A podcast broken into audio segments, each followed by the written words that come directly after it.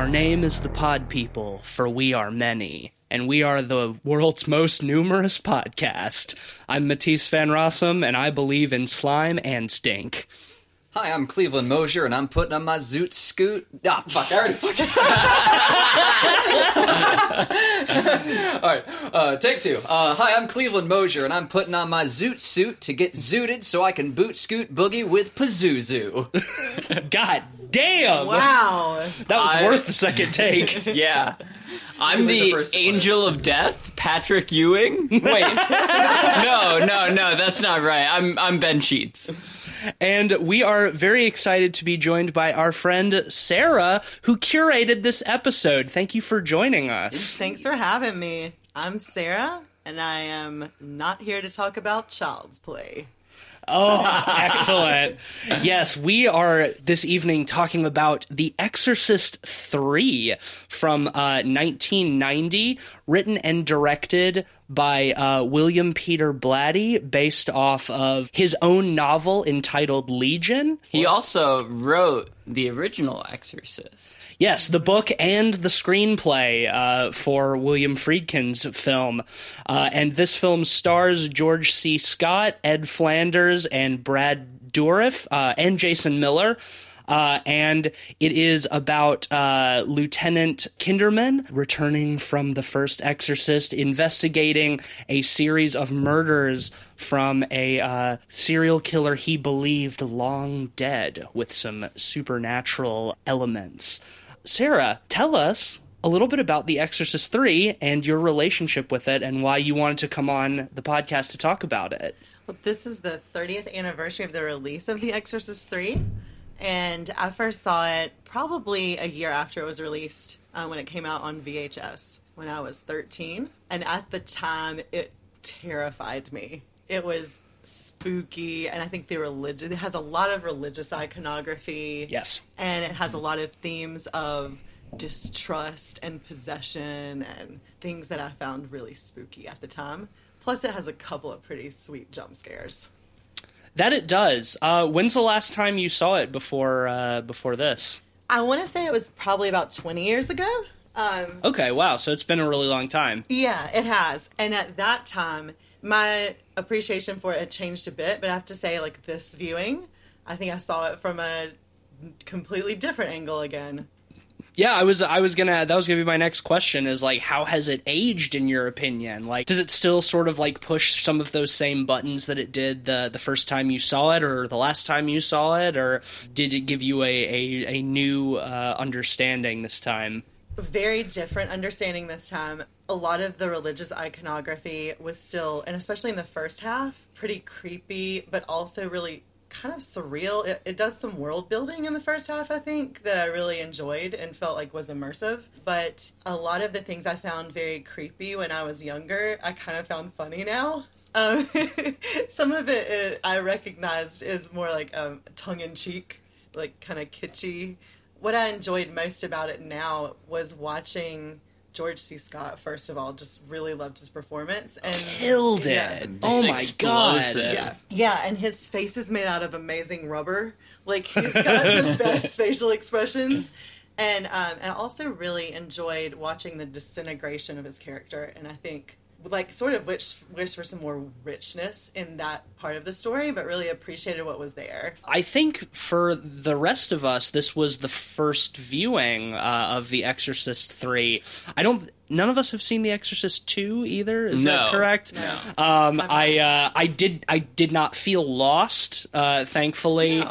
um, The Exorcist two is kind of like a notoriously terrible movie, uh, very misguided in a lot of what it tried to do, from what I understand. And uh, Friedkin and Blatty have both notably disowned uh, any relation to the, f- even though they didn't make that film. I mean, they they named the they first off they gave the demon a name and they called it Pazuzu. Pazuzu. So like, I, I think that says pretty much everything. At least that says everything I need to know about the movie.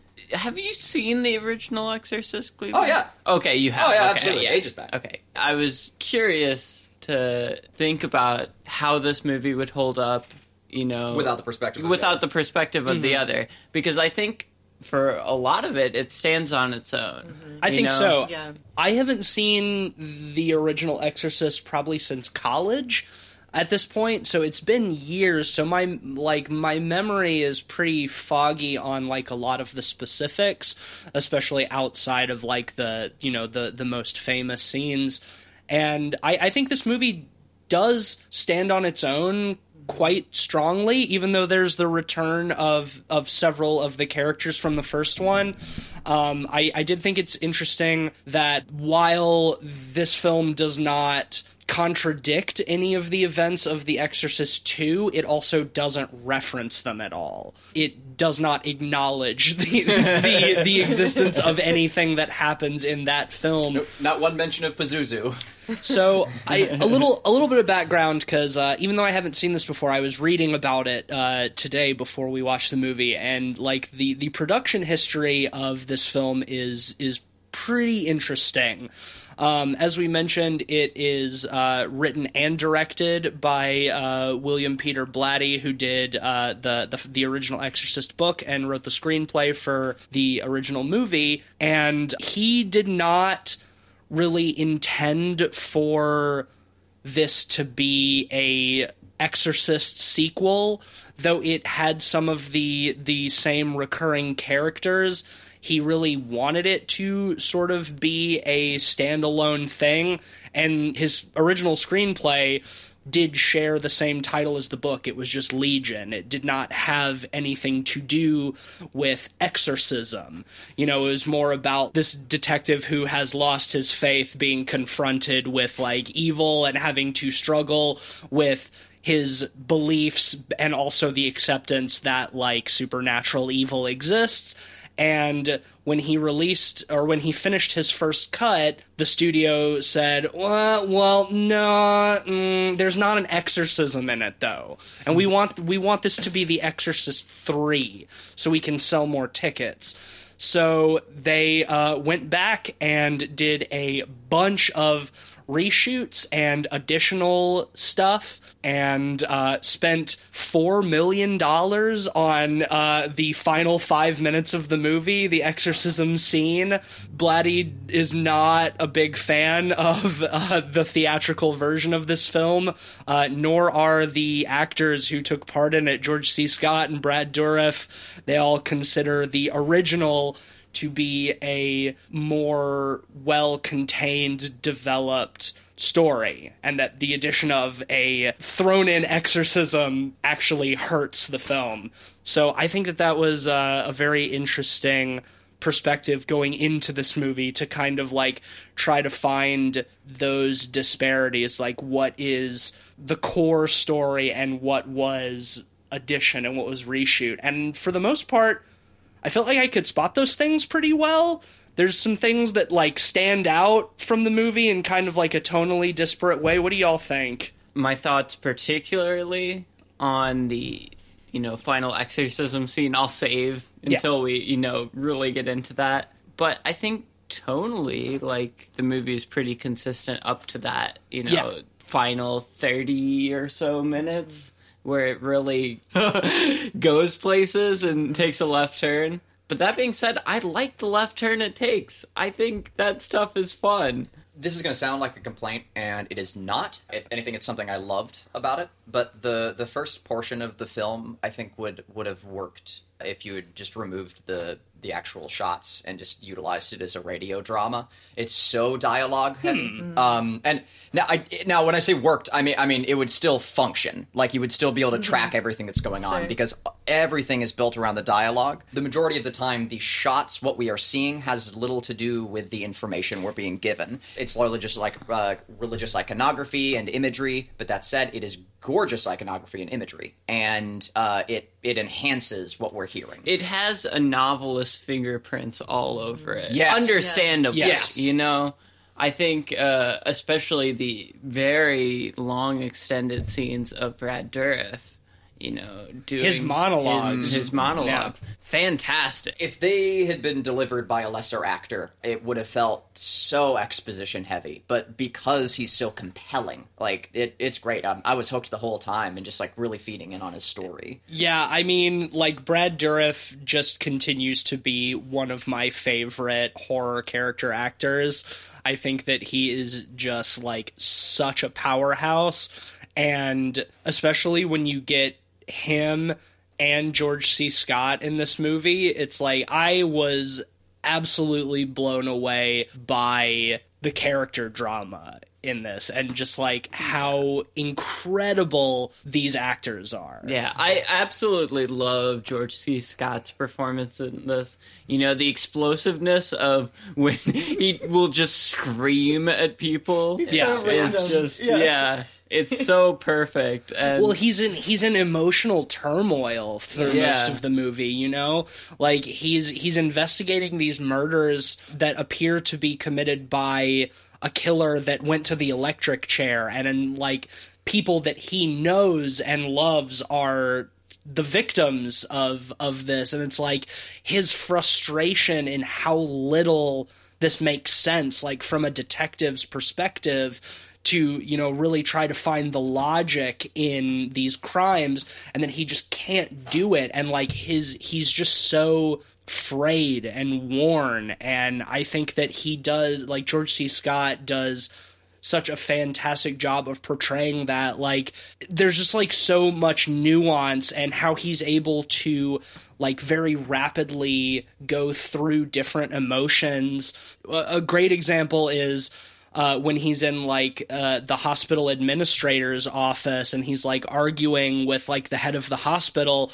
And within the span of a few seconds he goes from uh, screaming to crying to then completely calm and collected to then enraged. Just boom boom boom boom. And he pulls it off so masterfully. It's like trying to juggle that many emotions at once is not easy at all That's and one of my favorite scenes. I love. oh it's scene. so Yeah. good I just I love his like gravelly voice too. Mm-hmm. Like he's just it sounds so like tired and angry. I, uh, yeah, I love it. Like he, he just knocked it out of the park. And the way that the he's for like barely holding it together, so he'll be speaking relatively calmly, trying to like follow an, a logical process, and then, brah, he'll just Right. explode. Yeah. He just like all of a sudden will reach the end of his fuse and just boom and then pull it all together again. Yeah. Yeah, it, like that's that's so much of the movie.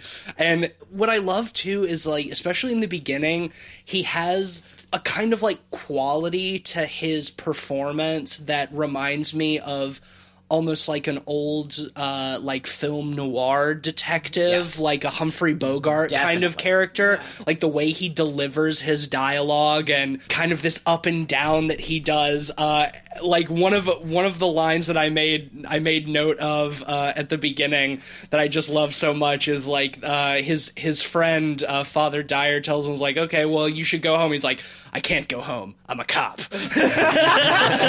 Yeah, he's so larger than life. Yeah. like Yeah. how he flashes his badge at the movies to get in. He's Right. like, official. official business. business yes his banter with the the priest in the first like 20 to 30 minutes is so film noir too. Yes. Mm-hmm. like it's just rapid fire back and mm-hmm. forth just snarky as hell between the two of them and it's just so perfect.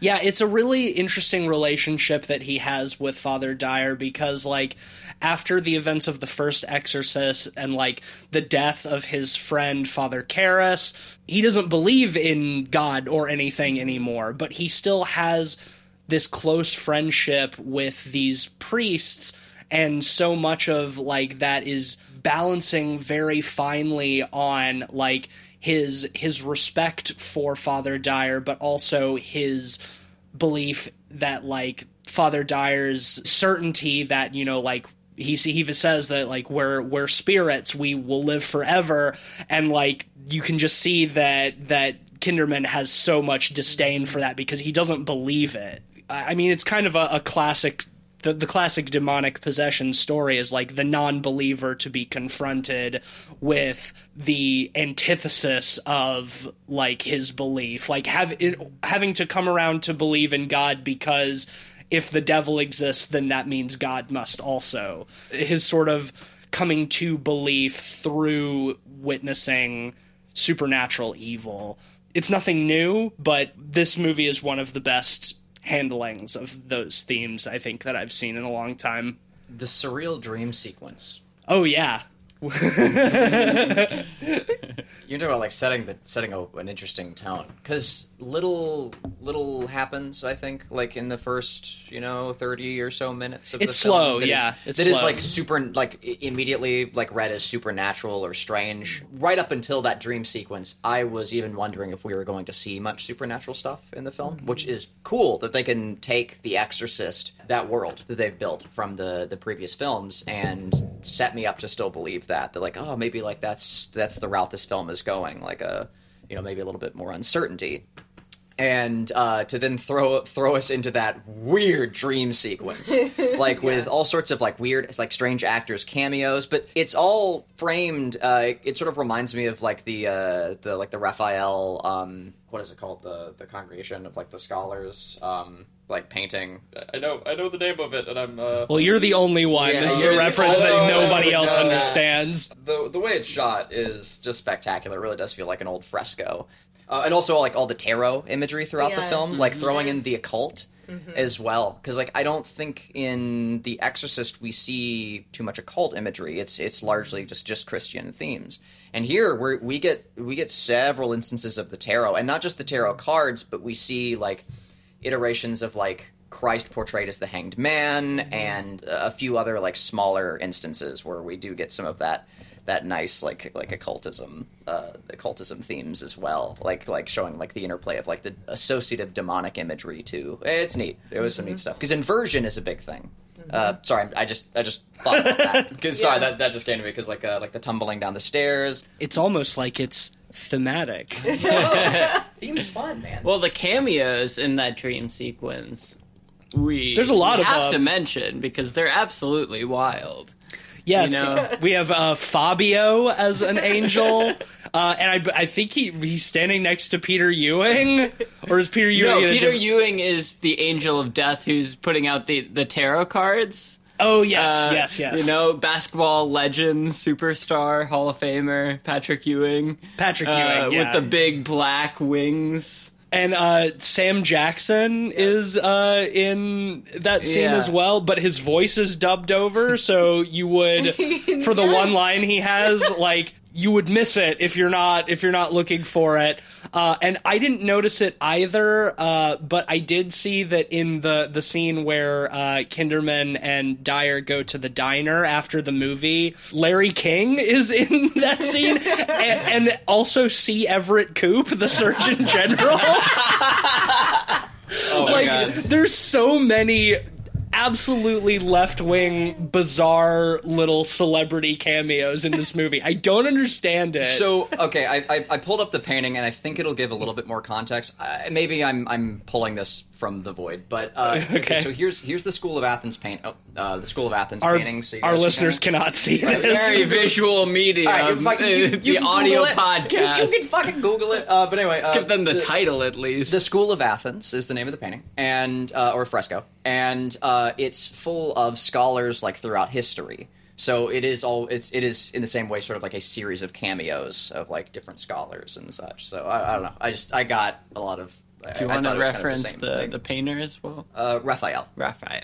But yeah, I think uh, I think the cameos are super fun. I almost think uh, William Peter Blatty just made friends with all of these people after the first Exorcist movie, and were What? such disparate celebrities. Too. Exactly. like male model Fabio, you know Patrick Ewing, basketball superstar, Larry King, like. It's all over the place. yeah I think it's definitely by design because we're we're in his dream and like our our dreams are often us trying to make sense of nonsense of just like miscellaneous data that we've taken in throughout the day, and then our brain tries to like reprocess it and flush it all back out.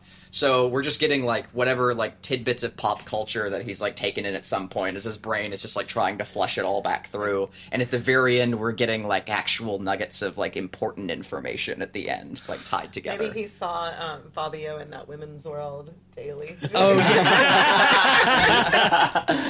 um, what I find so fascinating about that that dream sequence is that like despite the the the silly celebrity cameos and be like ah look there's Fabio. Ah there's Samuel L. Jackson. Ha ha ha. I still think that overall the effect of that scene is rather unsettling.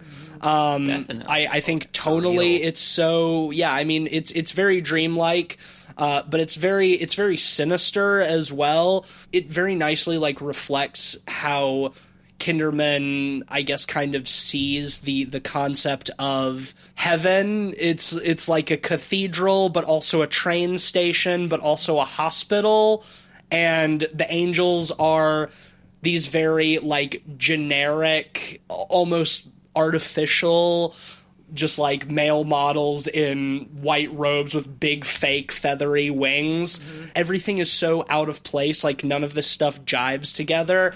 And what really sells that for me is like as he's walking through there, then like the young boy who's murdered by the Gemini killer at the beginning like comes up to him and he's you know got stitches all the way around his neck because he was decapitated. And he's like he's like oh hey lieutenant kinderman. And uh, he's he's just like he's like oh hi thomas. I'm sorry you were murdered. I miss you. Like it's just just like so matter of fact. And then like to sort of have this premonition about like the the death of Father Dyer and then to wake up and Father Dyer has been murdered in the hospital. It's creepy. It's spooky. A One of the things strange I found really creepy about that is the idea that people have died and gone on to an afterlife, and yet they're still bearing like the scars of the of the way that they died. So, like, Yeah. Father Dyer too has the staples in his neck that's they're holding his head on. Right. It's like even though you've gone on to supposedly heaven, you're still carrying your trauma with you. Yeah, and then like there's this the there's like the the whole train station sort of motif that like there's there's a big board of like tra- you know different trains going to different places that like it's not even really heaven it's it's like limbo like you're going to this weird hospital cathedral to like await being shipped off somewhere and you're still bearing the scars of your death and Yeah, it's so he's just catching Father Dyer like on on the the way through purgatory. yeah on the platform Yeah, yeah, you're being Yeah. sent to your judgment. And this Uh, is his vision, this faithless man's vision of the afterlife. right One thing I wanted to cover a little bit more was uh, the stuff around Father Dyer's death. Oh, because yeah. I found that stuff super disturbing and really well executed. You might even say Dyer. Haha. Aha. uh, God damn it. but uh, you know, I uh, one of the the big things with that is um, all of the vials of blood, you know, Yes. laid out next to him. Oh, it is vile. Oh, God damn it. Yes, uh, Father Dyer Sorry, has been uh, Sorry. he's been uh, perfectly exsanguinated, uh, completely drained of blood without a drop spilled, and all of the blood put into these jars arranged on the bedside table next to his body. Uh, yeah, I thought that was very creepy. Yeah, as I think that Jarring. imagery. God damn it, Cleveland. I don't even feel like I can go on because I don't know what I what I might say that will get that will set him off. Three's good. Three's good. Rule of threes. You know, we're, we're all right. We, can, we can move past this now. The jars are very creepy though because you know it's like all of his blood just sitting there. Yeah. And conceptually like w- without leaving any drops and his body just being sucked of all of the life out of him. One of the things I think is is very successful about this movie is that we don't actually see any of the murders. It's always the aftermath. In terms of like being gory or violent. It's not really. It's it the the horror is so much more like atmospheric mm-hmm. and Tangential. and and dread based. It's like we see sometimes the events leading up to a murder and the aftermath, but we never see the actual murder. One of my favorite sequences is when the other priest is murdered towards the beginning when he's uh, giving confession to this old woman who we cannot see. It's just through the confession booth it's just blackness it's just darkness. And she starts confessing to the the murders of like the Gemini killers victims and just starts laughing. And there's something so creepy about like this frail old woman's voice like admitting and describing in graphic detail like this hor- horrendous violence. And that it sounded like the young girl possessed in the first film. a little bit too, you know, that your mother's a whore, you know, stuff. Like it was that she takes on that same, you know, sort of like The graveliness, Graveliness Yeah. again. as she Yeah. as the description gets more explicit, Mm-hmm. the voice gets more gravelly. I think the isolation of a confession box is super creepy too. You know, Yeah. like he's uh, stuck in there. Right. You know, he hears what's going on on the other side, and there's no escape. Well, and that You that know? the murder happens in a church to begin with is like, you know, the the devil is not supposed to be able to enter the house of God, you know, like a church is supposed to be a safe place. And that like the the first murder that we well, I guess the second murder after the the young boy who dies at the very beginning, like the second murder is like in a church. It's like, ah, well, this is uh it it somehow sets the stakes much higher, I think. Oh yeah, and going back to with the the jars of blood, y I think you were getting a really nice point, Ben, with how obscure it is because like the fact that uh, Kinderman like has to ask what it is because it's just they're they're they're laid out mm-hmm. neatly next to it. You think it was like an orderly had just left like some samples down. Mm-hmm. Without the context, it seems like banal. And it's it's not until like it's explained to you that you get this like horrible revelation. And it's just, oh god, you know, like his George C. Scott's performance in that scene is so good too because it almost is if is as if he's still in that dream that precedes it. You know, like he seems to be having a hard time accepting that his friend has been murdered and like the way that he questions people when he walks into that room and is like asking things it's like it's so deadpan. It's like it's it's the same kind of inflection that he has when he's in the dream and like i'm sorry you were murdered thomas. I miss you you know? It's like it's it's almost like the dream has seeped into the reality uh, and and I think that that is something thematic that continues throughout the rest of the film too because there's so much like weird surreal dreamlike stuff that happens past that it's uh I love how George C. Scott's character is ahead of the audience when you know he's looking at the body because you know he looks over on the right side. We don't see what he sees, but he's clearly disturbed Right. by it.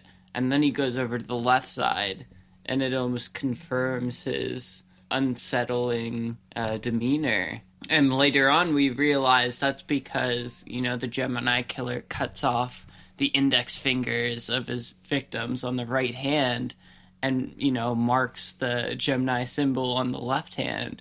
And the boldness to show that visually before you, you know, before the audience Yeah, it's the inverse knows dramatic what's irony. yeah, Yeah. what's Like- going on it's really a cool thing to do. Yeah, I'd like Yeah. it'd be it'd be cool to rewatch that scene with that that context, like with that mm-hmm. information. Yeah, un- understand his thought process mm-hmm. during it, like Yeah. yeah, as he as he checks each, each side. That, that's a great point, Ben. I think there, there's Yeah, well, I mean, it's it's what it's what is so disturbing to him because like he's just assuming that this is a a Gemini copycat killer, but the fact that the the mo is the same and is actually the opposite of the information that was released to the public shows like very specific insider knowledge that disturbs him so tremendously because the Gemini killer was executed 15 years ago, around the same time that the first Exorcist takes place, around the same time that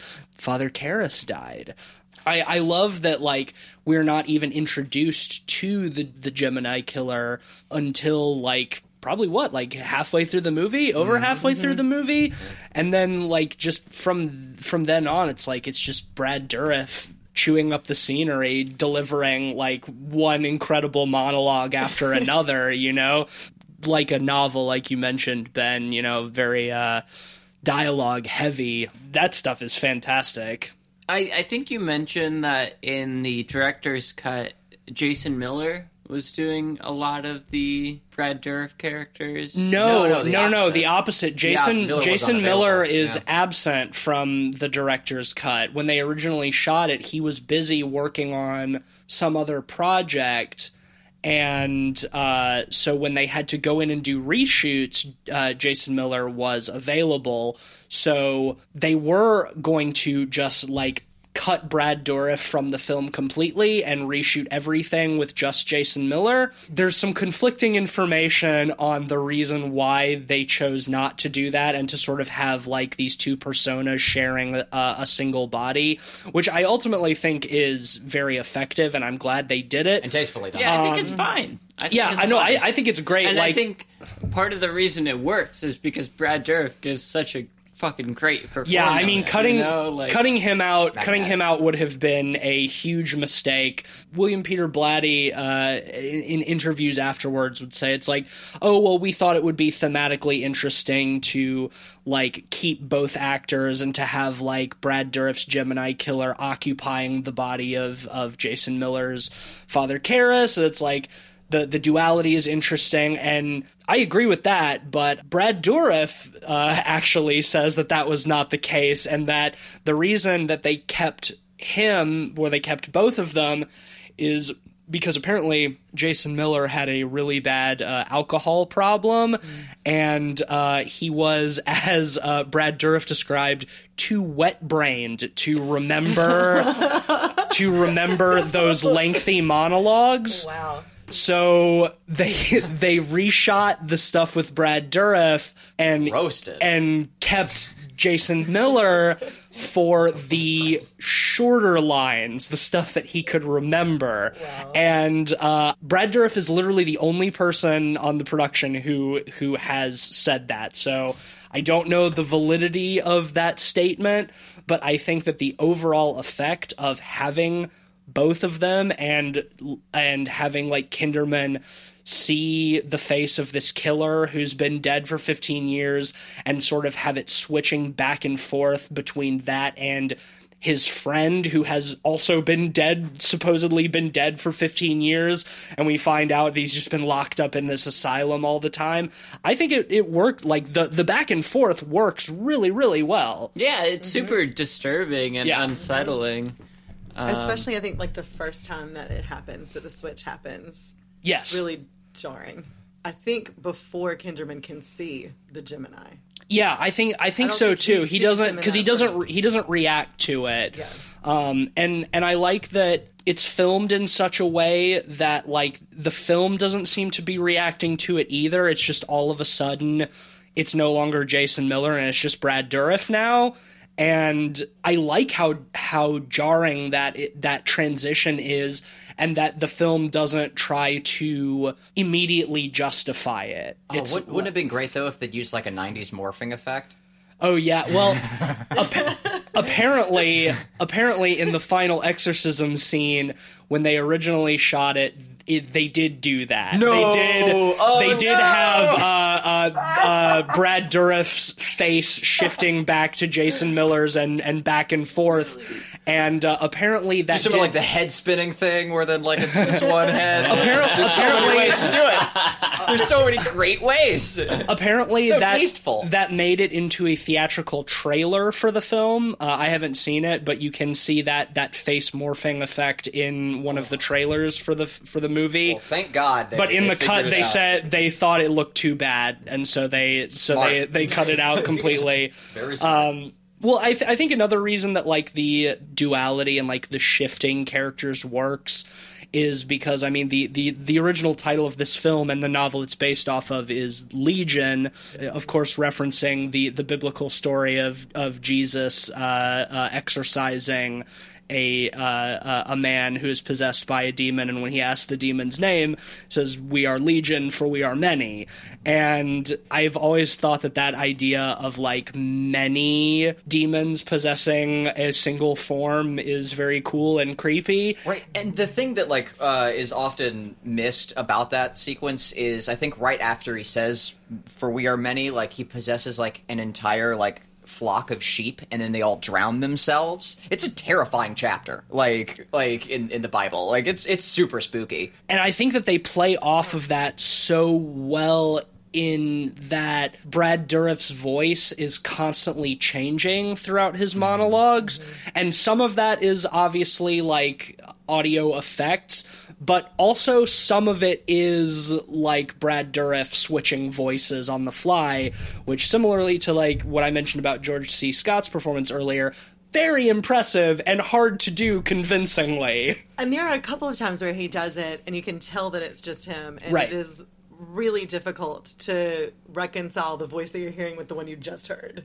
It's really dramatic. and it's it's great considering that like before this, you know, like Brad Brad Dourif is what he's so famous for is obviously Child's Play, which is just like exclusively a vocal performance. Mm-hmm. And that he has such an iconic recognizable voice that is completely lost in this movie because he doesn't have just one voice he has many voices. I did love the little uh, child's play easter egg uh, when he uh, he is asked like how how are you uh, getting out of the cell to like murder people? And he says a child's play. Like that's uh I, that's such a, a a good little nod to those movies. Buddy doll. yeah, exactly. yeah, the buddy doll, and and it also cuts from that to like a little red haired boy. So I think that that's, it's like That's so true. it's like oh well, uh, yeah, here's Chucky. Um, I love uh, when we're on, while we're on characterization too. I thought that the characterization of Father Dyer was was amazing. Uh, they they did such a good job of like getting me to like him in a reasonably small amount of screen time. I always find that impressive. Uh, before they, they kill someone off. Um, uh, like he he references Spaceballs at one point. Like you know he says like May the Schwartz be with Yes. you with someone, which is Yeah. delightful. He's reading like uh like a what, what was the Women's Wear Daily. yeah Women's Wear daily When Like, Kinderman comes to visit him in the hospital. like like uh he he's hanging out with this like like this grizzly like lieu- lieutenant like noir detective figure but he's the one who's smoking and is like oh, they'll kill you and he's like yeah but quietly you know it's like it's a, like for a priest that's like such a badass thing to say and Talking about the kids with their lemon drops, he calls Yeah. them those little creeps. this little creeps. Yes. like, like, yeah like you're just like oh man I wish he was like my my priest I like hate like taking confession from these little creeps. yeah yeah like just such a such a wonderful compelling character and uh yeah like, I, I I always love I always love like the the the kind of edgy priest character that that that that's always uh, one that's after my heart the cool priest. yeah The kind of priest that you can rap with. that's you right know? Well, something you mentioned about, I, I wasn't familiar with the rest of that part of the biblical story, talking about him possessing like the sheep, and then the way that the character is possessing other people as well. So that seems like a, almost like a continuation. of- yeah there's lambs Yeah. to slaughter It seems like he's he's not actually like leaving the cell to commit the murders. He's possessing the other uh, the other patients in the the psych ward, the other catatonic patients, as he says uh, through uh, a nurse at the end. Uh, the the catatonic are so easy to possess. So yeah, it's like casting that will out and just like latching on to vulnerable people and like committing very gruesome murders through them. It's handled super well. I found it, and it's uh, yeah. So my name is Legion. He replied, "For we are many." And he begged Jesus again and again not to send them out of the area. A large herd of pigs was feeding on the nearby hillside. The demons begged Jesus, "Send us among the pigs. Allow us to go into them." He gave them permission, and the impure spirits came out and went into the pigs. The herd, about 2,000 in number, rushed down the steep bank into the lake and were drowned. That's fucking metalist. The Bible is fucking Yeah. metal, man. Like, like there's some crazy stuff. Yeah, yeah. So that's that's how the rest of that verse goes. There's Wow. that chapter goes. Can we unpack that uh, nurse scene a little bit more? Because I feel like that's one of the scenes where it takes a radical shift in tone, but I still love it. I think it is super fun. You're talking about when uh, the the demon sends the the nurse or The catatonic- the, the the patient Yeah. disguised as the nurse to go kill uh, Kinderman's daughter. Yes. that's a very interesting scene. The only one I would describe as like hokey. Well, that and the uh, well, okay, exorcism okay, uh, scene right after. it. Uh, well, okay, yeah, that's that's like anime. Yeah, like okay, I, I have points on that too. But That's uh, the thing. Like, like I think yeah, this movie right. It does- it radically several shifts tone from that point to the end. And you know, I think in the director's cut it avoids some of that. Some of that. You know, there's mean- still some of the the weird catatonic It's the, that scene. stuff, but that scene plays out pretty much the same in both versions, but I think that like the surrounding context of each version sort of like changes how it works. It definitely is a little bit hokey, uh, particularly that one specific shot when she pulls out like the big like bone cutting shears or whatever and tries to to snip off uh Kinderman's daughter's head Julie's head, yeah. and there's that very like s- quick sped up shot of the grandma like grabbing Julie by the hair and pulling her neck out of the the blades as they snap shut. That's that shot is so weird. If, I can't if more shots, if it had been like that, if there had been some lead up and it, it was more like concrete in the scene, I think it would have been unsettling and strange. But instead, it was just weird and kind of funny. But yeah, it's like, it's like they're like cartoon shears almost, and uh, I love the shears. it's I it's think- great. Like, like- it is fun, but it, it is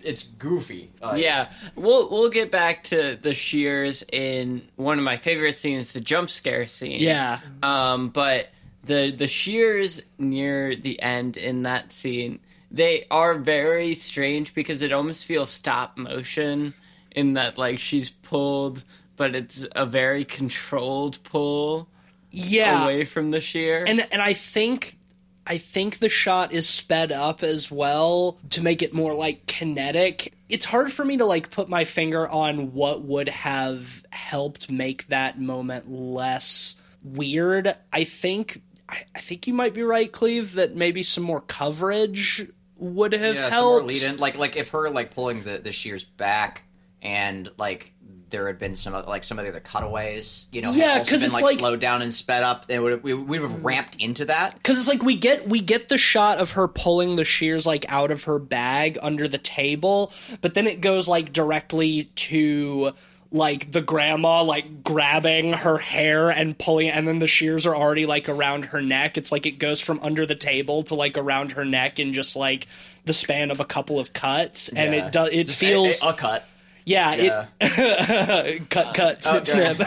yeah, well, I mean, I I think it tonally doesn't fit super well, but I feel like it catches you off guard in such a way that I think it works at the same time. I enjoy think it. I it's laugh. I thought it was you know, fun, It's yeah. a it's a fun scene. The thing that has me very confused about it is that looking at the director's cut, this was the climax in Yeah. the director's cut. In that respect, I'm quite glad we get we get a little bit more content because I just don't feel like there was enough in that scene. And I, I know that probably makes me sound like the producers who, you know, were, were pushing back a little bit, but in that respect I think they might have been a little right. I like love the exorcism scene. And I think we should wait to talk on that until Sure, we you know the end. Mm-hmm. But I think that scene is great. Tonally, it doesn't fit the rest of the movie super well, but I don't mind that. I don't mind a left turn, you know, radical shift in tone. Yeah, let's put a footnote on that and go back and talk about some of the the other scenes before the end of the movie. Yeah. Uh, one scene I really want to talk about I mentioned it just a minute or so ago was the jump scare scene. The Yes, the famous hospital- jump scare. The hospital scene. This very extended sequence of, you know, this this nurse in the hospital. Yeah, like hearing these weird noises, and it's most of it is done in like one take, like one just like very long static take of her like down at the nurse's station at the at the end of the hall, and like getting up and walking around and like listening for like where these sounds are coming from, and you know she goes into a patient's room and has there's a fake out jump scare there where like a patient like wakes up suddenly and startles her. And then it goes back to that like that same static shot. Peering down the hall. and her going back to the station the the nurse's station and like the security guard coming back and then another security guard coming in and like changing shifts. And it's just like very slow but it's silent and tense. And you have no idea what to expect and then she gets up to investigate another weird noise, goes and looks in another room, turns around, and then just dramatically this like white robed figure comes out with the shears and just like snip and like punches in on it. It's uh it, it's hard to like describe the effect of it without like seeing it. I really like it. I, really love like it. I Yeah. think It's dope. I think in modern times, you know, we're de- so desensitized to the jump scare. In that, you know, whenever there's a slow moment in a horror movie, we expect a jump scare. Right. But I think it's extended to such in the sequence that it still catches you off guard when it happens. Yeah, it goes for such a long time and you know that something is coming, but there's so there's so many moments where you think it's going to happen and then it doesn't. There's so many fake outs that when it does happen, it's it still completely takes you by surprise. Well, and it's still within the same shot too. Like, Yeah. like it's all like within the same framing. It's surprising, but it's not like right up in your face. It's it's Well, the camera punches in when It- it, happens, it so like there's there's that sharp movement. yeah, it does it does end on that. But like when he first pops out of the door, like we're still down the hall. Yeah. like like for that that for the jump, you know, before it like it zooms in. Uh, and I, I do I do appreciate that about it. Like like we are like we get to see the the whole the whole sequence staged. Um, and it's all very clear Mm-hmm. uh, to us, and uh, there's no like quick cuts. It does you know, such like, a it great doesn't, it doesn't job. cut away to the to the scare. Like we just we just get it placed in. it front does Of us. such a great job of building tension as well. Mm-hmm. You know, during that scene where like a lot of jump scares nowadays, people will just, you know, be like, "Okay, I know there's a jump scare coming." They're so Cut to the chase. You Mm-hmm. know, it it's not like there's tension in the same way. You know there's a jump scare going to happen, but at the same time it's that dread of knowing the characters in danger and knowing that you don't know what the danger is Yeah. or when it's going to happen. Well, it's just and it- also the the jump scare is not the pure intent of it like it, it is not the scene does not exist just to scare you which is probably the biggest annoyance of most modern jump scares too like it, it's it is there just to be scary because we're watching a scary film. Here like it it's, it serves plenty of utility. It gives us a lot more information. I think the different, like, I think the utility is to scare you, but I think the difference is that it's not. The utility is not to to simply startle you, like a lot of jump scares are. You know, we talked about this uh, a few episodes ago when we talked about Alien and how, like, the jump scare of the xenomorph attacking Dallas in the air ducts is is effective for the, the the very same reason that you know something is coming, but it almost makes like feints to like psych you out, and that when it finally happens, it's not in the moment that you expect it to be. You you can you can anticipate it, but it's like falsely telegraphed, which I think is much more effective because modern horror films and modern jump scares are very easy to spot coming and they feel lazy and it's like okay well what did this what purpose did this serve other than that it startled me and it got my heart rate up it didn't like it didn't scare me in a, in a meaningful way Sarah, what sort of sequences you felt still held up to that test of time and still scared you in the same way? Were there any? That was one that actually, because I always loved the final jump scare in that scene, Mm-hmm. and there is that like the almost like clinical observer of the camera throughout most of the scene, and then and it kind of switches to the nurse's perspective when she goes into the patient's room, but then Yeah. goes back. Clinical in every way. 'cause We're in a clinic. it's- uh, yeah, it's in a hospital. so this time, knowing that was coming, actually, I did get startled more by the original one when the patient pops up. oh yeah because I had forgotten that part. So I was waiting for this jump scare. That's I.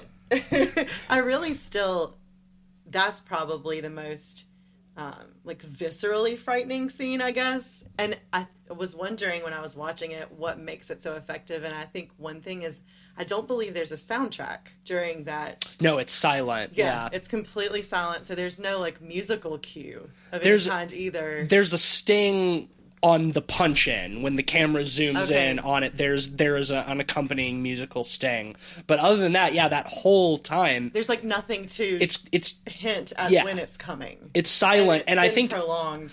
I think if anything, that silence is kind of what like telegraphs that something is coming, but just like the the building anticipation of it, how long it makes you sit there waiting for something to happen. Like that's what so effectively like really builds that sense of dread. I think you're you hit the nail on the head with the silence. Yeah. There's there's a lot of cool plays with sound design Yeah. in this film. Uh, one of my favorite little nods, and it might be a little heavy-handed, but I, I kind of liked it for that. Was when Kinderman is uh, in the the church, and he hear like he's hearing all the strange noises, and the lights are flickering. Mm-hmm. Uh, we hear some of that that like classic Exorcist like demonic whispering, and I think at some point it says it, it starts by like whispering like Espiritus Sanctus, and then it becomes like Espiritus Satan, like which is neat. Like uh, and that was kind of a fun little little play. That is creepy. Like that- that corruption yeah, that of the holy. Really, that's a really creepy scene too. Did y'all notice the Joker statue in that scene? That's Yeah. that was really weird. Random. I loved it. Completely out of nowhere. I didn't understand that at never all. Followed up on. well, like we see like several times where uh, I, I think it comes to play with the that that idea of the demon embodying like uh, a corpse. That Karras is uh, is essentially a puppet for this demon, right? Yeah. And how does the Gemini killer? What does the Gemini killer do when he kills people? He cuts their heads off and replaces them with a statue, right? In the opening sequence, right before we get the title, there's the the the wind blowing into the church, and we see the statue of Christ open its eyes. Yeah. Right. Like it's we're constantly being reminded of statues of like simulacrums of icon like iconography of puppets of dolls. Um, and even like And the voice of the. Gemini killer Right. is like is is Chucky, like which I kind of love. even adds on to that. Yeah. yeah. And and so I think that's what they were going with with that. The statues are being changed in this church as well to become like demonic figures in the same way that like it's inhabiting people, it's inhabiting the imagery as well. I'm fine with that in in Practice. concept. in concept, it's it's the choice to make it's the choice to make the statue the Joker, which is uh, which I found particularly bizarre because it it it just is the Joker. It's a pre it's a statue of a priest with the Joker's head and it's holding a knife, and it, I, I, I didn't I didn't know why. Like I, I think that I think that your reading of that is is good, and I I'm I'm down with it. Like there is a lot of that repeated imagery of of statues and stuff, but like why the Joker? Well, I think I think it's like uh, why like Batman? A deck of cards Joker is the idea, but no, it, it no, just- it's, the, the Joker. Batman Joker though. Yeah. It's the And Batman it's like Joker. the, like Jack Nicholson one. Too. Yeah. it's like That's yeah. an interesting question. There is a, an element of this like chaotic mischief to the Gemini killer. Absolutely. So I can see some parallels there, but I hadn't thought about them until you, it is totally random. It's weird, yeah. I mean, I yeah, I sure the Gemini killer is basically the Joker. Why not? But you know, like, uh, no, it's just it's just. I mean, it's it's nothing that li- is like lingered upon for too long of a time. Like it doesn't it doesn't like hurt anything in the movie, but it's just like a real like a weird thing to like cut to that. It's like that's just a statue of the Joker dressed as a priest. Like why is this why is this in this uh this church? like who put who put this there? Uh that was one of the tonal things that like briefly took me out of it. Are you ready to talk about the the exorcism at the end? I think we've pretty much Yes. covered everything else because I wanted to just briefly mention the story about the carp in the bathtub. oh yes, oh, Thank you. Oh yeah. Thank you. That was one of my favorite parts of this movie, always. The character building of that story and mm-hmm. just how weird and random it is. Yeah, and how like it doesn't it doesn't really have an impact on the the core narrative of the film, nor does it ever come back up again. But it I feel like it's it's so perfectly illustrative of just like uh Kinderman's kind of like frayed mental state. Like on top of this whole thing with hunting this killer, also like his mother-in-law is staying with them and she's been keeping a carp in the bathtub so she can cook it, you know? And he hasn't been able to bathe in 3 days because this goddamn carp is swimming around his bathtub. can't go home till it goes to sleep. Right, exactly. Because because if I see that thing swimming around, I will kill it. You know, I, I think it's uh, really What's- good. Yeah, w- it feels weird saying this, but it it does to it, for me. It kind of grounds uh, the world a little bit because it is the kind of thing that is so strange uh, that you wouldn't see in you almost wouldn't see it in fiction. It gives that that sense of like it's just obscure enough that it's like yeah, like I could see like myself like having a mother-in-law who would do something like that. You know, like like something that weird. And it's nice because all the other monologues in this film are incredibly dark. So to give us an opportunity to have a uh, like even even though it is still at the expense of our main character, it is a more upbeat kind of weird monologue that puts us in that reality. So when we're told the rest of these dark things, I think it makes them more believable, and it en- kind of encourages us to you know to trust that those those horrible facts so much more. It lends some authenticity. Oh, yeah, Yeah, So- absolutely. Okay, so the exorcism that they tacked on to the end of this movie. I'll start out by saying I think that the way that they shot that sequence is cool. I wish it I wish it wasn't in the movie. It hurts the movie for me. Oh man.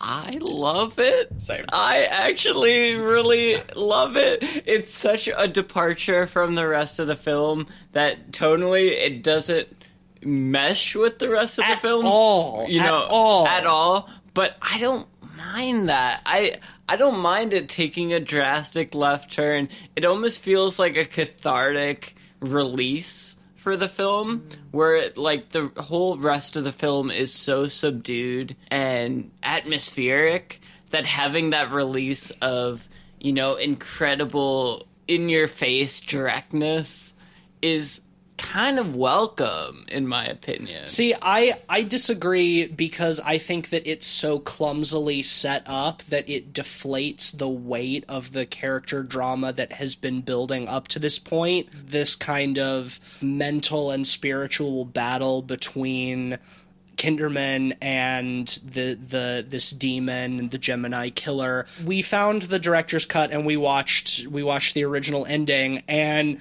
in Blatty's original version, after the the possessed nurse goes to his house to try to kill his daughter, he just goes back to the hospital calmly walks into the room with the uh, the, the Gemini killer Ask the nurse to lock the door. as the behind nurse him. locked the door behind him, pulls out his gun and just shoots him to death.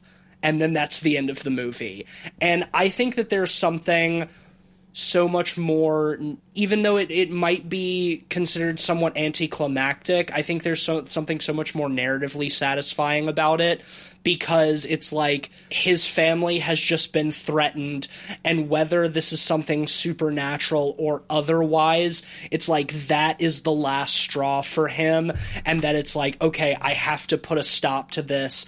No more fucking pussyfooting around no more listening to these these rambling monologues from this killer. It's just like this is this has reached a point a breaking point walks in, murks him. That's it. I think that that is a a very satisfying finish to what has been building rather than introducing this new exorcist character who we know nothing about has no character development in the movie has two two introductory scenes where a bird that he's keeping in a box by his window dies inexplicably and then a, a crucifix starts crying blood and then there's a scene of him praying in a church. He has no interaction with any of the other characters in this movie.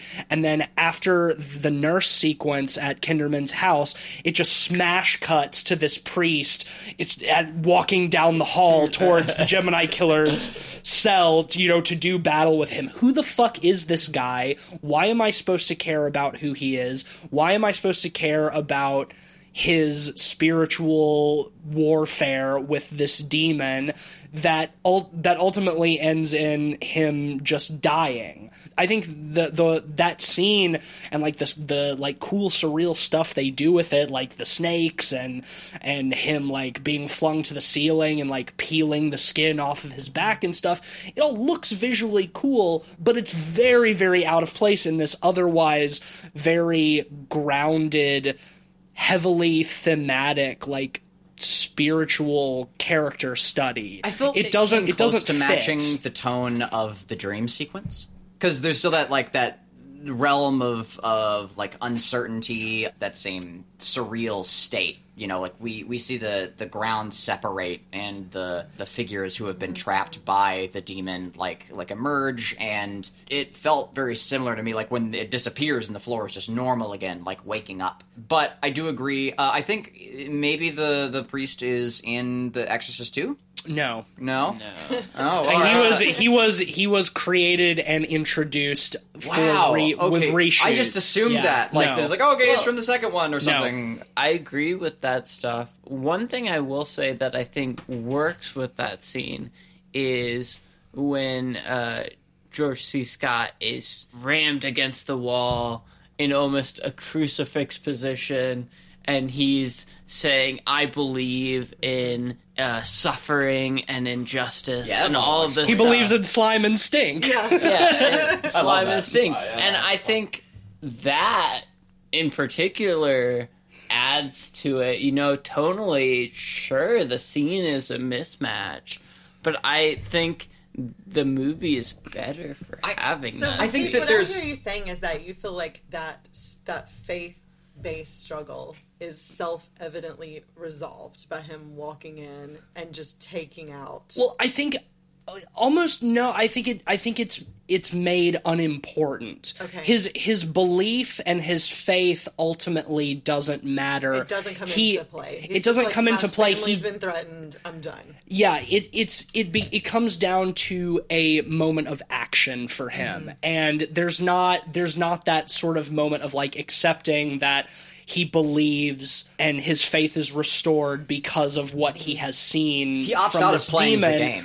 Yeah. right exactly He it stops doesn't disintegrating. it He doesn't just pragmatically it doesn't matter the whole thing. right Yeah. whether he believes it or not after all of the shit that he's seen and experienced he just says i have to do something Mm-hmm. and the fact that he can just walk into that room and shoot brad dourif and that be it and not be like thrown against the wall and like acted upon in a supernatural way that it's just as simple as walking in and being like i'm done with your bullshit. Boom. Like i think that that that that is it's it's for me i think it's a more powerful punctuation mark on on the drama because ultimately though kinderman's struggle with his faith is a big part of the movie that it doesn't really come down to that at the very end. And and i i appreciate how kind of like simple it is. And it makes sense for his character too. Like after how much he's been through and how emotionally damaged he is it's just like this is you know it's beyond the pale. Fuck it. I'm gonna go i'm gonna go kill him. And that's gonna be that. You pitch a very good argument for uh, the the director's cut. Uh, I, I I do I do think that there's that, that there is a potentially like a more like academically powerful ending there.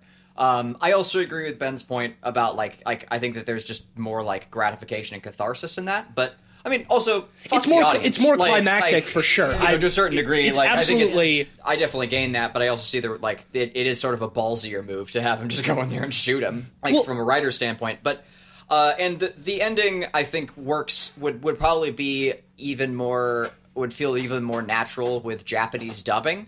um, like there, there just there are a few moments where like it cut, it like quickly cuts the demon's eyes, like and it's like super close up, and like they go wide and it goes red, and I, c- I could just already hear like nani, like kind of Yeah. stuff. Like I was just like, bright, like serpent yellow with red veins. yeah, Yeah. Like, like fist the North Star, like sort of stuff. I was just like, whoa, like what's going on here? Uh, 貴様の拳などかほどにも効かんわいお前はもう死んでいる何そうは匠できぜぶ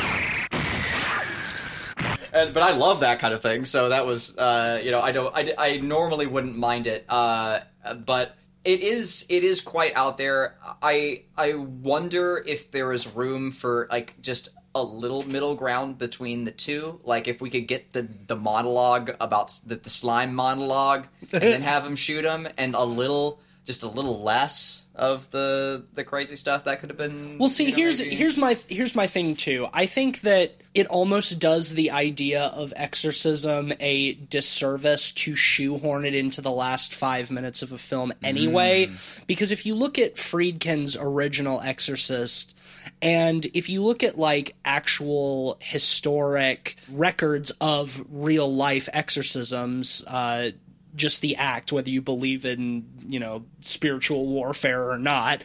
An exorcism is a marathon, not a sprint.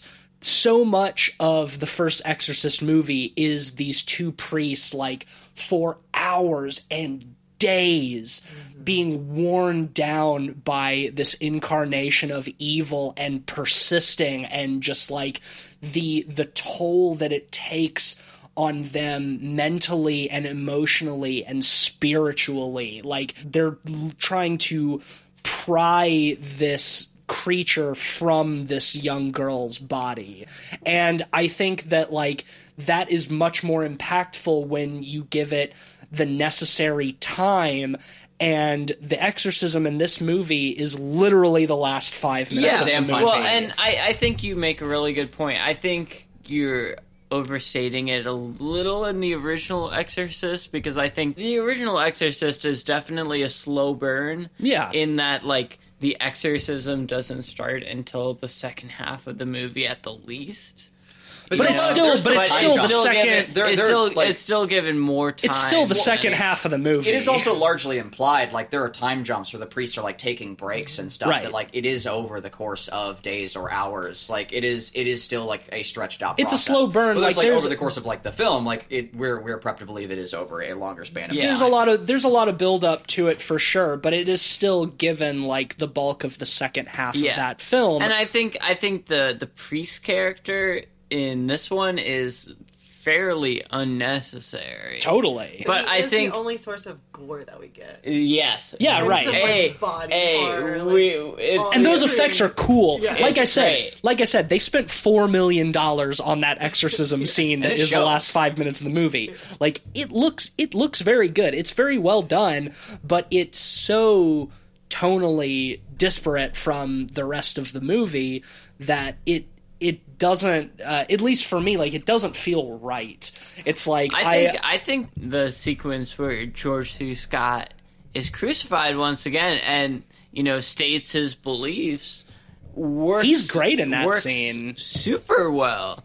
You know, I think the the priest itself, you know, that element of the sequence doesn't work, but I think the George C. Scott element works super well, and it adds some depth to what you know is more subdued in the director's cut, and I think it adds stakes where with the director's cut it almost feels in my opinion a little anticlimactic I- because you're just killing a demon immediately I agree, but that's what I like about it. I think that I think that it adds more explicit depth. I think that it is more explicit in what it's saying, but I don't think that the the original ending of the director's cut is devoid of depth. I think it's just there's just more that you have to read into it. It you have to do you have Certainly, you you as the viewer you as the viewer have to do but more I of think the the work. the stakes of the demon and the demonic element is so much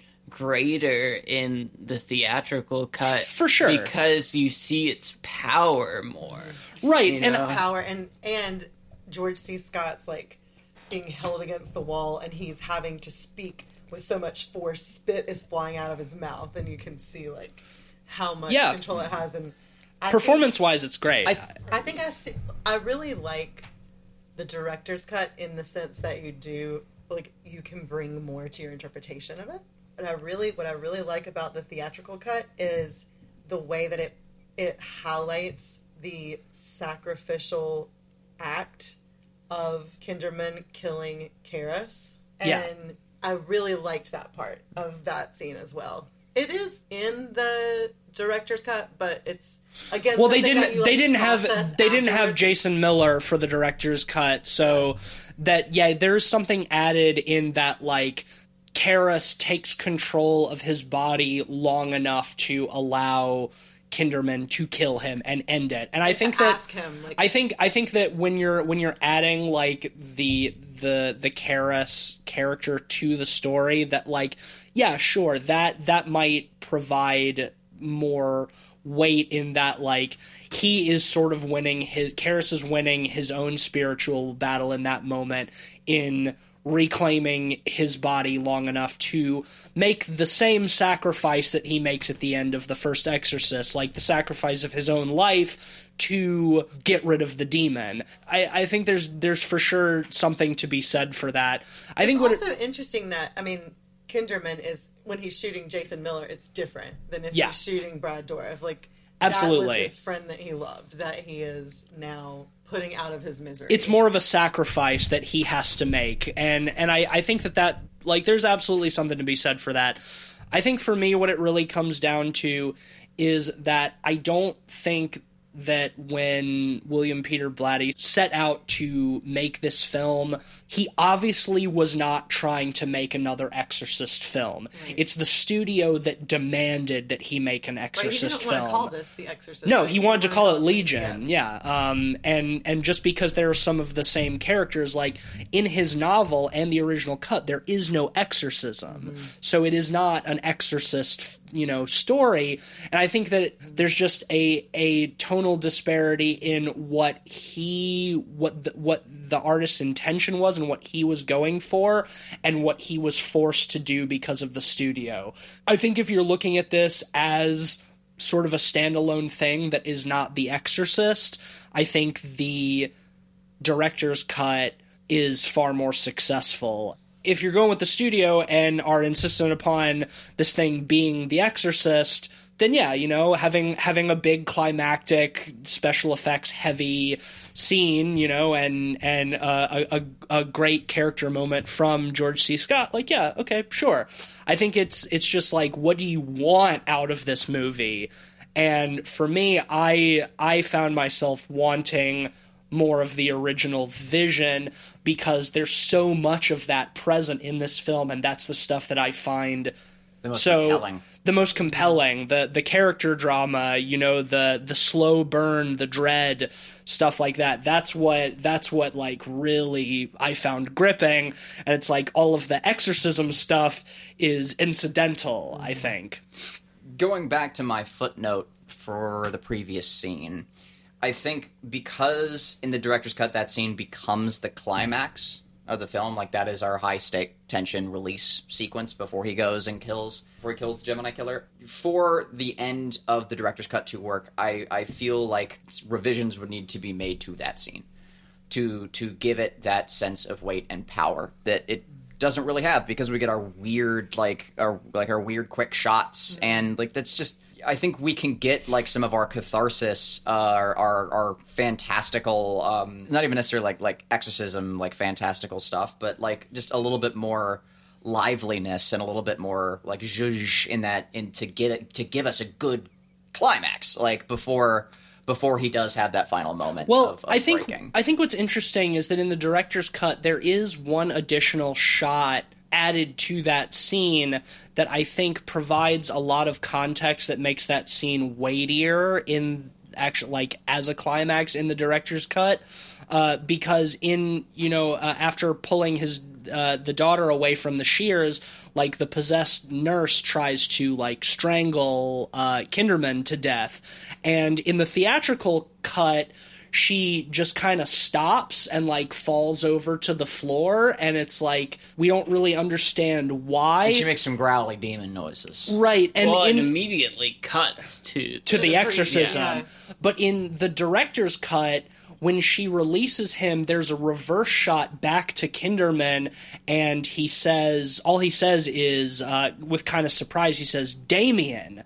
The weight that that adds is that the reason she stopped attacking him and kind of like went back to her catatonic state is because Karras regained control enough to stop the demon from attacking him. That Karras in that moment saved Kinderman and allows Kinderman to go back and and shoot him. You know, I think even just that one that one shot does provide more context. I mean, like I said, the the director's cut is kind of anticlimactic in, in the Yes. ending. I kind of like that, but I I understand why I think I think it does a good job of maintaining tonal continuity. Mm-hmm. But as someone who respects wild tonal left turns, I gotta respect the wild tonal left I mean, turn I don't. I don't disrespect wild tonal left turns, but it depends on the movie that it's in, and a left turn like that can be to the film's detriment Make or break. when it's when what it's doing before that is so effective. Well, I think it's done well enough that it's not bad, even if it's tonally inconsistent and you know, arguably It's a not bad, but- campy. it's hokey you know, in ways that the rest of the film are, It is is not. campy. Yeah, I was yeah, looking for that word yeah. earlier and I couldn't. You know, I don't mind it. I don't mind it because I think the movie is so subdued up to that point that like having a bit of camp is welcome. The reason it works is because of George C. Scott's performance. You know, you can disregard the add-on priest. I can't though. Yeah. It's so that's such a like that's such an enormous part of that scene. And like while George C. Scott's performance is incredible, the the priest I don't think gives a, a as good of a, perfor- a performance. In fact, I uh, I even made a note that I thought that he was like fucking channeling Emperor Palpatine in that scene where he's like where like where he's reading Use your anger. yeah, he was doing that same kind of voice, like while he's reading the exorcism, like at the demon, and it's like, yeah, it's fucking campy and hokey as shit, and and What part funny. the book blows up and it looks like confetti. yeah, right all of these things all of these things i would enjoy in a different setting but like when i've been so captivated by the the story and the drama of this film and these characters performances like when you want to throw that in in the last 5 minutes like okay it's a it's a very bold fucking thing to do but you know i i think that i think that the the integrity of the story suffers for it. Not terribly. It is only the last five minutes of the film, you know, but uh, like the the movie's still good otherwise. But you know, I'm gonna go ahead and slap a rating on that. I like most of this movie a lot. I like most of this movie a whole lot.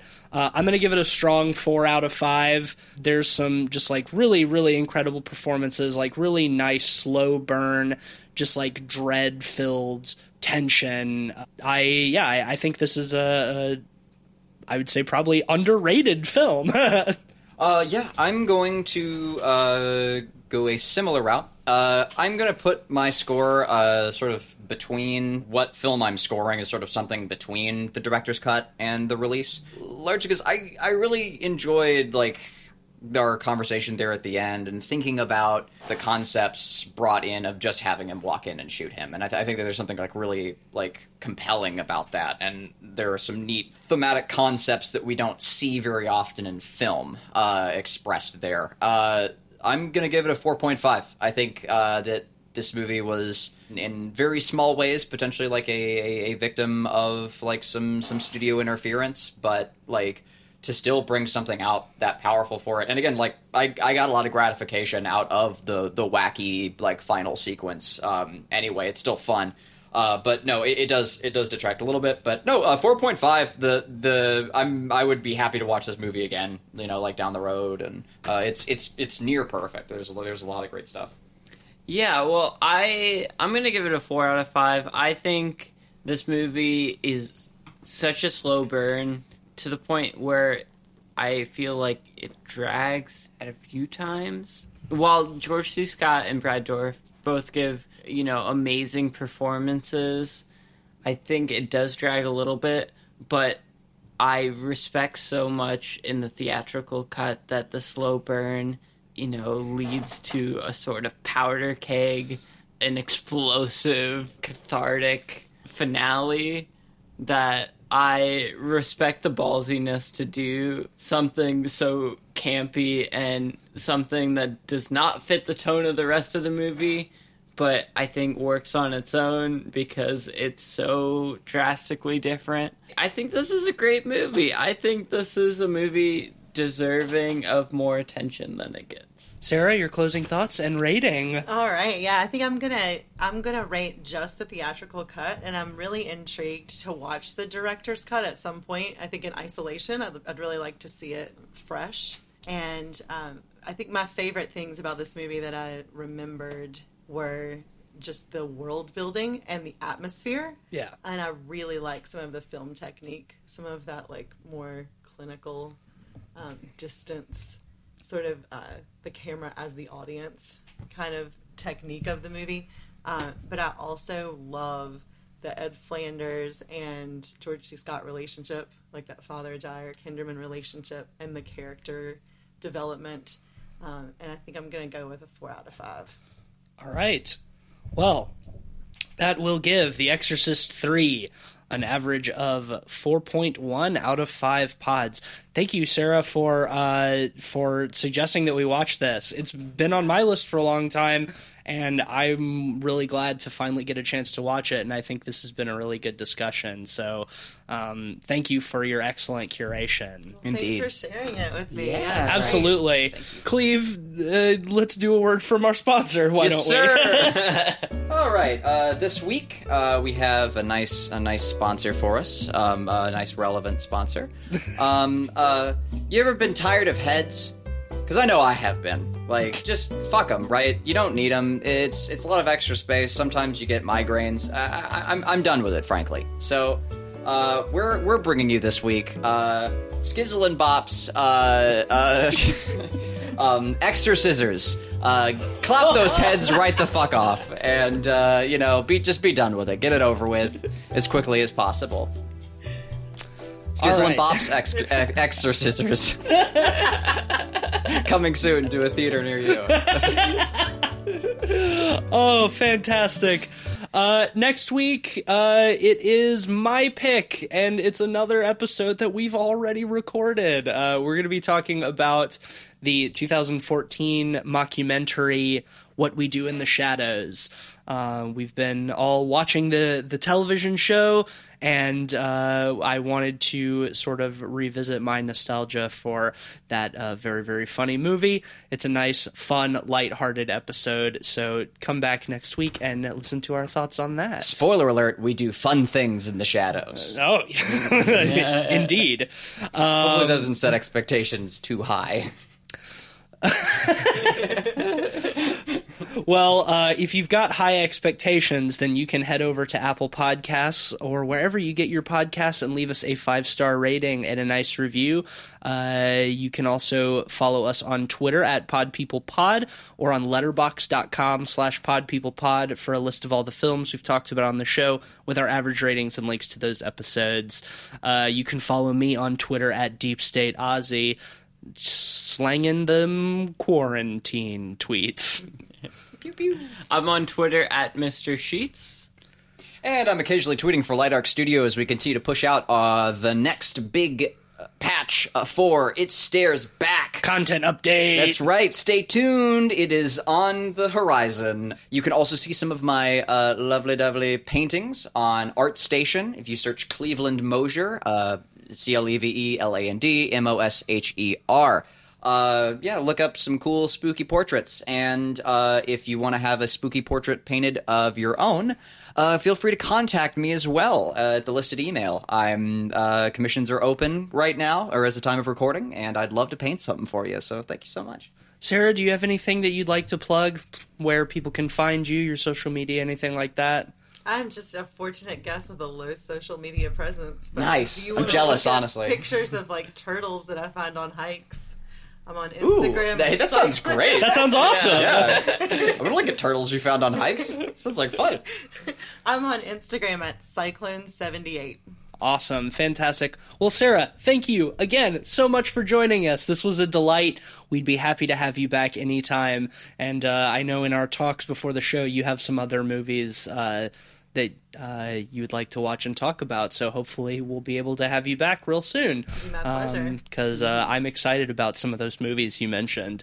Uh, all right. Well, everybody, stay safe and demon free and tune back next week to find out what we do in the shadows. Don't get your head chopped off. Hey!